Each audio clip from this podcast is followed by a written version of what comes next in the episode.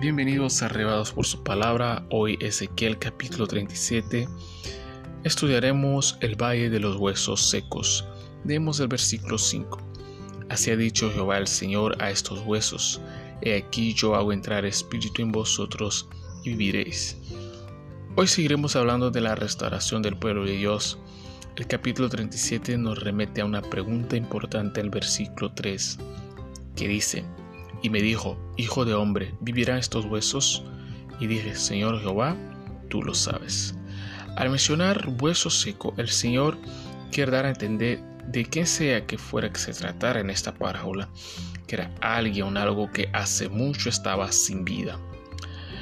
El versículo 5 contesta, así ha dicho Jehová el Señor a estos huesos, he aquí yo hago entrar espíritu en vosotros y viviréis espíritu en vosotros y viviréis. Guardad esta fórmula, aunque no detallaremos mucho sobre ella, pero es la fórmula de la restauración de la vida para el cristiano y para el universo. Espíritu en nosotros y vida en Cristo y vida abundante. Jehová puede hacer posible lo imposible, amado. Traer vida de la nada o aún traer vida de los huesos secos, devolverle tendones, nervios y traerlo a existencia. Pero, ¿qué representa estos huesos secos? Hay mucho significado e enseñanza en esta profecía, pero miremos a la Biblia misma en los siguientes versículos de este capítulo. Primero, representan a Israel moribundo sin esperanza. Como dice el versículo 11, me dijo luego, hijo de hombre, todos estos huesos son la casa de Israel. que os dice, nuestros huesos se secaron y pereció nuestra esperanza y somos del todo destruidos. Ezequiel debe confirmar en este mensaje que el poder y el deseo absoluto de Dios están a disposición para restaurar a Israel y su esperanza que ha decaído se ha hecho moribunda y mostrar también a Israel su real condición ante los ojos de Dios.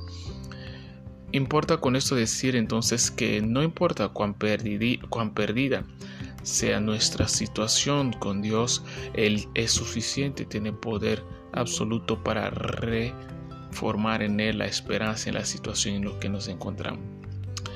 Segundo, aunque no es la representación directa del capítulo, este mensaje de los huesos secos sirve también para ilustrar la restauración espiritual de todo el pueblo de Dios en nuestro caminar con el Señor. Puede darse el hecho de que la esperanza o la relación se vuelva seca, monótona. Dios puede restituir mediante su espíritu una relación moribunda, una relación fervorosa en su Santo Espíritu. Tercero, el poder de la palabra de Dios. Esta es la otra gran enseñanza de este mensaje.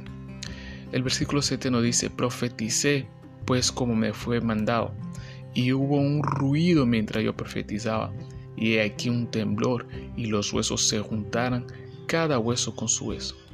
La palabra de vida, amados, produce vida.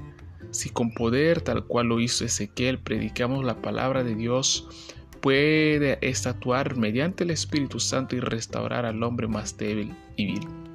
Hay mucho que aprender de este versículo y de estos capítulos en general. Aconsejamos estudiarla en detalle pero hoy tengamos de mente, Cristo pronto vendrá a restaurar en absoluto a todos aquellos que le escuchan. Bendiciones.